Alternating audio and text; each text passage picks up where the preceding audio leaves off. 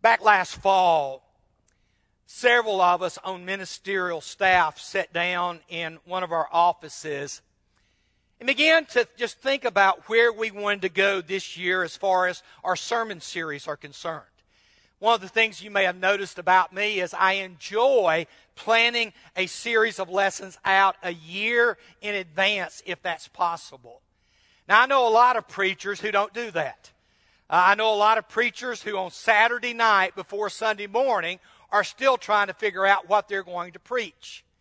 I've known of preachers who literally would pick a sermon outline out in the office Sunday morning, put it in their Bible, and then head to the auditorium in order to preach. I, I don't like to do it that way. I like to just kind of lay it out, think it out, uh, work with other ministers to kind of flesh out where do we need to go as a church. And so last fall, we sat down in one of the offices, and this is literally a picture from the bulletin board. And we started jotting down words that described what we were going through at the time in 2020. Now, it just so happened we got hung on words that started with the letter D. Notice some of the words up there dark, discouraged, disaster, distanced, despair, disconnected, disoriented, deflated, and then, of course, the new word social distance. I mean, that's become a word that's part of our vocabulary now. And, and as we thought about where we were and where we wanted to go in 2021, one thing was for certain, and that is we wanted to move. Another picture from our bulletin board here. John Micah was up there writing these words down, and he said, You know what? I love this word move because it really states what we want to do in 2021. We want to move from a year that's been so discouraging and distanced to a year that is exciting and, and, and is advancing in what God is trying to do in the world. Now, let me say something about that. Even though this has been a difficult, this past year, a difficult world for us, God was still active. Don't think for one second God wasn't still moving. And so, what we decided to do is let's just simply move with God in 2021. You know, you, you open your Bible up and you find God is a God of movement. Genesis 12, in fact, this past year, it was one of our memory verses. Genesis 12, 2 and 3. This is Genesis 12, verse 1. The Lord had said to Abram, Go. Go from your country, your people, your father's household. God said basically to Abram, I'm doing something, I'm moving, and I want you to move with me. You turn over to the book of Deuteronomy. The Israelites are at Mount Sinai. God's been giving them the law. And Moses tells them something God said after they had been there for a while. The Lord our God said to us at Horeb, You've stayed long enough at this mountain. Break camp and advance. It's time to move. And then I love this one out of Joshua chapter 3, verse 3. The Israelites had finally come to the Jordan River. They're fixing to cross over into the promised land. Joshua is now the leader. Moses had died. And I love what Joshua says to the people. When you see the Ark of the Covenant of the Lord your God and the Levitical priest carrying it, you are to move. I mean, the whole picture here is they take the Ark of the Covenant. The Jordan River is in flood stage. It's like, no way we're going to get across this river. And Joshua said, just watch what God is fixing to do. And the priests take the Ark of the Covenant, they walk over to the Jordan River, and the minute they set foot into the water, the waters begin to part, pile up on one side, go dry on the other side, and the Israelites moved across the Jordan River. Ezra chapter 1. Years later, I mean, hundreds of years later, Israel's now in exile. I mean, Judah has gone into Babylonian captivity. And God, once again, is on the move. And this is Ezra chapter 1. Here is a decree from Cyrus. Any of his people among you may go up to Jerusalem in Judah and build the temple of the Lord. Then the family heads of Judah and Benjamin and the priests and Levites, everyone whose heart had, whose heart God had moved, prepared to go up and build the house of the Lord in Jerusalem. Mean, it doesn't take very long for you to realize that God is a God of action. And so this year, what we're going to do is focus on the, the whole basic theme of move, but we're going to divide the year up into thirds. The first third of the year, we're going to look at the life of David.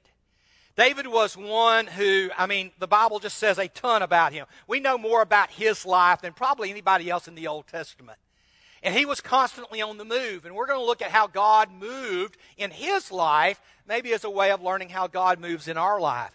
We'll follow that up with how Jesus moved in the lives of people he encountered to lead them where they needed to be. And then in the fall, we'll turn our attention to the book of Romans as we look at Paul as he says, Can I show you how to move from fear through faith into freedom? And we'll just kind of spend some time summarizing this wonderful epistle of the Apostle Paul. Now, if you go back to the Old Testament, one of the things you discover very quickly is how much of it is dedicated to the life of David. Notice up here on the screen 66 chapters. I mean, that's just hard to believe. 66 chapters of the Old Testament are devoted to the life of David, not counting the fact that he wrote 73 of the songs in the book of Psalms. I want you to think about that. 150 songs in their songbook, David wrote 73 of them. And so not only do we have an enormous amount of material about David, we have an enormous amount of material from David. And so we're going to be looking at both of those over the next several months as we look at how God moved in David's life. And I think illustrates how God moves in ours as well. David is how you pronounce it in Hebrew. Still one of the most popular names in, in the world today. It literally means beloved. What a beautiful, beautiful name. You know, most names mean something. We don't pay attention to that anymore today. I wished we did. You know, if we did, we probably wouldn't name people what we name them. You know, David, beloved, is a beautiful name. I, I still remember, and, and, and if your name is this, I apologize. I'm not trying to be in any way ugly. But I remember a dear friend naming their son Caleb. You know, the name of one of the spies who went in and said, We can take the land along with Joshua. And, and Caleb sounds beautiful in English. It's just that Caleb in Hebrew means dog. And you're like, You naming your kid dog? And you're like, Well, you know, don't tell anybody that. Okay, we'll keep that a secret. You know. And then, of course, my parents came along and wanted to name me Leslie. And, and, to this day, I don't know what mom or dad were drinking. They normally didn't drink. I don't know what they were drinking that day. But, uh, but you know, Leslie is, is an interesting name. Any name with Lee in the end, L E Y or L E I E, simply means a meadow, kind of a forested area. And so you have Wesley, it's a western meadow. You have Stanley, it's a grand meadow. And then you have Leslie, a small, little bitty meadow. You know, and I'm like, really? That's the name you want to give me? You know, but David means beloved. And just out of curiosity, anybody's name in here David? Anybody have that as a name? Would you raise? Okay, we, we've got we've got at least two. I mean, just think about that. That name came from 3,000 years ago when Jesse decided to name his youngest son Beloved. And what a beautiful name it is. Now, just a little bit about the background as to when David lived. David lived, a good way to kind of put him in chronology is 1, 1000 BC. Here we are in 2021 AD, which means that David lived about 3,000 years ago. And, and David was living in a time when Israel was going through a transition. Israel had come into the land of, of uh, Canaan. They had taken over the land. They had divided up the land. But Israel, for several hundred years, a couple of hundred years, was very much like the United Colonies right after the Revolutionary War. You know, when we declared our independence from England, we were not the United States we were the separated colonies. All right? I mean, we had colonies, Virginia, you had Pennsylvania, you had New York, you had Massachusetts, you had Georgia, you had all of these independent colonies, and it would be a while before they became the United States of America. And the same was true of Israel. When Israel went into the land, they were 12 different tribes, each having a little portion of what had been Canaan. And, and for a while, they existed like that, simply as tribes. And, and anytime they needed help, God would raise up a judge. We have a whole book in the Old Testament called Judges which is about God raising up these individuals who had helped Israel in their difficult times. The last one was a man by the name of Samuel. And, and the text in 1 Samuel simply says that when he had grown old, he appointed his sons, the NIV says, as leaders. It's kind of like judges, except not appointed by God, appointed by Samuel himself. But the only problem is, is that his sons were no good. Even though Samuel was an incredibly godly and righteous man, his sons had turned aside from the way that he had raised them up. And so Israel had basically come to, to Samuel and said, Listen, we want a king. We, we don't want your sons. Your sons are dishonest. Now, this is from Paul's record of it in Acts chapter 13, as Paul is preaching one of his sermons. He's retelling the story of Israel, and I like the way he tells it. Give us a king like all the other nations around us. We want to be like them. And so God responds to it. In fact, he says to Samuel, listen, listen to the people. They've not rejected you, they've rejected me.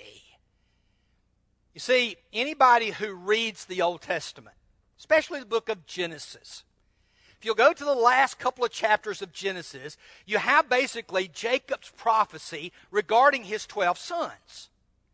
And among the prophecies of Jacob, one of the great patriarchs, is that the scepter, the leadership of Israel as a people, would never depart from Judah, from the tribe of Judah. Now, that should have been a red flag. But unfortunately, it wasn't. They weren't paying attention to it. And so, if you'll notice what Paul goes on to say, then the people asked for a king, and he, God, gave them Saul, son of Kish, of the tribe of Benjamin. Now, if you've been on Jeopardy, all at once you're like, nah, incorrect answer. You know, you, you don't come from the tribe of Benjamin. But you need to understand what's going on. God's not the one choosing this king. I mean, he's doing it secondarily, but it's the king that the people want. They're the ones who demanded a king. And God basically to Samuel, said to Samuel, give them who they want. And his name is Saul. His father's name was Kish. And here's what's amazing about him. I want you to look at what the text says about him. Kish had a son named Saul, as handsome a young man as could be found anywhere in Israel. Wow. I mean, now that is a, you know, incredible description. You know, when you're in high school, I don't know if y'all had superlatives in the high school you attended, but we had superlatives which meant, you know, here was the smartest, here was the most athletic, here was the most handsome or prettiest girl. You know, I mean, you went through all of those superlatives. Well, in Saul's high school, guess what? He's voted most handsome, and not just of his high school, but all of Israel. And then on top of that, notice what it says. And he was a head taller than anyone else. I would ask Joe McConnell to stand up right now to illustrate. If y'all don't know how tall Joe is, when Joe stands up, I come up right to his belt. All right? I mean, I mean, Joe is one tall person. And tall people like Joe. Joe's the only person who comes into my office, and when he comes into my office, y'all, he has to duck to go under the top of the door. Okay? Duck. I could put a half door in my office and still not have to duck. Okay? I mean, that's just how short I am. And, and so here's Saul. And what is Saul? Saul's this incredibly tall guy. And so God gives them someone who looked like a king, who had every appearance of a king. And he reigned in uh, Israel for 40 years. Now, here's what's interesting about that. He'd been reigning in Israel about 10 years when David is finally born. Now, here's what's fascinating about that.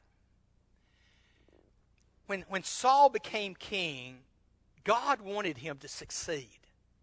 Even though he was from the wrong tribe, God never wants people to be failures. And, and so God gave him help. Notice the text here. When Saul heard their words, the Spirit of God came powerfully upon him. In other words, God gave the Holy Spirit to Saul. It's one of the realities of the Old Testament. God wanted him to be powerful.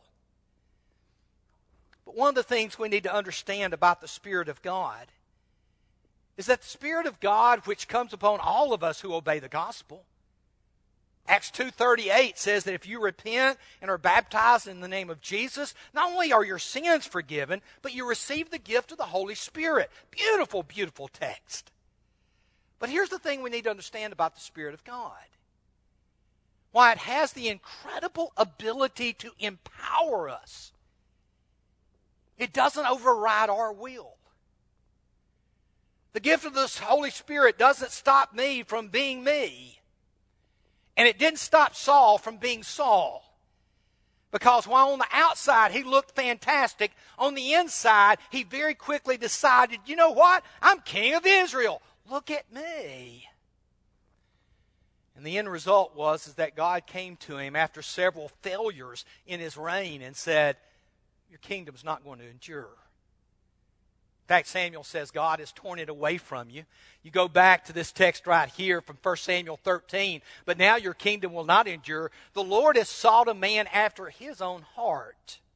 And notice the text there, and appointed him. Appointed him? Well, not yet, but in reality, yes. I mean, it would be some time before David is actually anointed. But God had already chosen him. In fact, God had chosen him going all the way back to Jacob from the tribe of Judah. You see, one of the things that I love about the story of David is that God had been on the move for years before Saul's rejection, preparing the man he wanted to be king over Israel. You know, if you learn your books of the Bible, when I was a kid growing up, we would learn our books of the Bible Old Testament, New Testament. New Testament was really easy. We sang, we sang a song. I mean, how many y'all, y'all know the song? Matthew, Mark, Luke, and John, Acts and the letter to the Romans. You know, you just learn the song and you got it. Old Testament wasn't always that easy. There was a song, I just couldn't learn the song. And so I had to memorize the Old Testament just from rote memory. You know, Genesis, Exodus, Leviticus, Numbers, Deuteronomy, Joshua, Judges, Ruth, 1st, 2nd Samuel, 1st, 2nd Kings. You start going through that list of Old Testament books, and one of the things that's fascinating is you get to Joshua, Judges, and then all at once you come to a little book called Ruth. And, and, and Ruth just kind of stands out as an odd little book. Why is the book of Ruth before the book of 1 Samuel? I mean, yes, chronologically it belongs there, but something else is going on in the text. You know the story of Ruth. Ruth is a Moabitess. Uh, she marries into the tribe of Judah. Uh, they weren't supposed to do that, but, but her husband took her as a wife. Her husband dies. She decides to go back with Naomi to Judah after a terrible famine had been in the land. Ruth is the one that when Naomi said, You need to go back to your people, you need to marry among your people, you have this beautiful text in Ruth 1 16 and 17. Don't urge me to leave you or turn back from you. Where you go, I'll go. Where you stay, I will stay. Your people will be my people. Your God will be my God. Where you die, I will die, and there I'll be buried. And then she calls upon the name of the Lord. By the way, this was June's wedding vows to me when we got married many, many years ago. They're special to me. Well, this little book is, though, not about Ruth. This little book is not really about Boaz. Oftentimes we think that's what's going on here. This book's actually about God starting to work years and years and years before David is even conceived by his parents. God is already at work to bring about the man he wants to rule over his people. You see, Ruth is David's great grandmother. I want you to think about that for a second. And so here's God at work already. You know, when I think about maybe my life or your life, where's God been working? What's God been doing in your life, in your parents' life, in your grandparents' life, in your great grandparents' life? Hugh came home one day. Mary was there at the house, and he said to Mary, he said, Mary, I heard a preacher today preach closer to the Bible than anyone I've ever heard. I want us to go back tonight and hear him preach. And so Hugh and Mary went back and heard the man preach. And at some point that week, they were baptized into Christ. Before long, there was a little church set up in that community. It was called the Chapman Church of Christ. When they appointed their first elders, they appointed a man by the name of Ralph Chapman. And he had become one of the first elders of that particular church. 1951, that church would hold a gospel meeting. And another man by the name of L.H. Chapman and his wife Bonnie would come forward during that gospel meeting and be baptized into Christ. Why do I tell the story? Because that last couple was my mom and dad. That man named Ralph was my grandfather. That man named Hugh and Mary were my great grandparents. You see, I believe in God working in people's lives to bring about things in their children and their grandchildren and their great grandchildren's life. And I think that was what was going on here. Here's David, the eighth son of Jesse. He had at least two sisters. Now, First Samuel says that there were seven sons, or eight sons. First Chronicles says there were seven. And sometimes people will say, well, the Bible's contradicting itself. No, very likely Chronicles leaves out one of the sons who had no descendants. Chronicles is very much about genealogies. And so if you didn't have any kids, you probably were left out, which is probably the case here. But, but David is the last of the boys. And I don't know if you're the last of the kids in your family. I'm number two out of four. Okay, I'm not the last. But being number two, I know what it's like to live with hand me downs. Being number two, I know what it's like to have to deal with issues. You know, I mean, when you think about David being the youngest kid in a large family there in Bethlehem, a family that had probably a fairly large farm, they had cattle, they had sheep, they had goats, they had oxen, they had the farmland that they needed to plant and to sow and to reap, all of this stuff going on.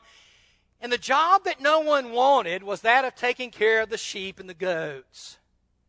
And that would always fall to the one who was old enough to be able to do it, but young enough because nobody else wanted to do it. Do y'all remember that when you were in your family? My mother grew up, and when my mother was nine, her mother died of leukemia, my maternal grandmother. And so mom ended up having to kind of take on some really heavy responsibilities at the age of nine. And one of those responsibilities was house cleaning in particular, washing dishes. Mom washed dishes from nine on until she finally, you know, got married and then started having kids. And when my older brother got old enough to wash dishes, guess what my mom did? She quit washing dishes. And it was my older brother's responsibility until I got old enough to wash dishes. And then I started washing dishes. Now, some of y'all are thinking, why didn't y'all get a dishwasher? We did wasn't Kenmore, it wasn't Maytag, it was Leslie. I was the dishwasher. David was the sheep, the shepherd, the boy who took care of the, the sheep and the goats. And yet, out of that, and, and by the way, this is the landscape around Bethlehem, very rugged. This is springtime. In the summer, it would get very dry, and you'd have to hunt for pasture land. But from this culture, God shaped this young man. And I want just real quick, three things God did as he moved in David's life as a shepherd. Number one, he taught him about life as a shepherd. You turn over to Psalm 78. God chose David, his servant, and took him from the sheep pen. Notice the text there. From tending the sheep, he brought him to be shepherd of his people, Jacob, of Israel, his inheritance. And look at verse 72. And David shepherded them with integrity of heart with skillful hands, he led them. The lessons he learned for five or six or seven years out in the fields with the sheep are the lessons he took to the very throne of Israel itself. God was working in all of those moments to teach them how do you care for? How do you watch out over? How do you count to make sure all of them is there? You think about all the lessons a shepherd learned, David learned and he lived it out for the rest of his life. I love those last phrases there integrity of heart and skillful hands, all learned in the pastures around Bethlehem. And so, my question is this What has God been teaching you? What has He been working on you to do through your experiences in life. And if you don't realize He's working on you, you've just really missed a major point of what God is doing. Number two, he learned about courage. You know, it wasn't long after he would be anointed that he'd go up against the giant Goliath. And I don't know if you've ever thought about how in the world did this teenage boy have the courage to go up against a giant warrior like Goliath? And the answer is real simple. When he went to Saul, he said, You know, King, can I just tell you what God's done in my life? As a shepherd taking care of the sheep, there was at least one occasion each when a lion and a bear tried to take some of the sheep. And David said, Guess what I did? I took them on. When that bear came and gra- grabbed that lamb, I went after the bear and grabbed him. When the lion came, y'all, a lion, I want you to think about this for a moment. A lion came and got a sheep. What does David do? He goes, he somehow gets the sheep out of the mouth of the lion. The lion turns on him and he says, I grabbed it by the mane and I showed it who was boss. I wish you'd let that sink in. I mean, when you think about somebody who can do that, what's a Philistine warrior? I mean, and, and of course, David's point is he's nobody. I mean, it, it, wasn't that he developed courage when he walked out on that field. God had worked in him to train him about courage out in the shepherd's field. And so Goliath was a nobody to him. And so let me go back just real quick. Can I ask you this question? And that is, what Goliath do you need to tackle in your life? And then finally, the third lesson is these gifts of music and words. Like I said a while ago, he wrote beautiful songs. He learned how to play the lyre. I mean, you can see him on days as the sheep are out there and they're grazing. And, and what is David doing? He's looking at nature and he's learning how to play the lyre and he's composing songs all at the same time songs that would transform my life and your life.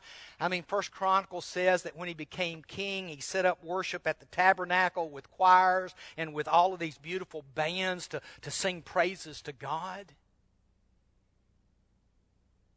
And now, 3,000 years later, we walk out into the night skies and if you've been to church and if you've read the Psalms, you can't help but look up and say, The heavens declare the glory of God, the skies proclaim the work of his hands. 3,000 years later, his words are still shaping my life and shaping yours. And so we're going to look at the gifts that God has given us as well this year.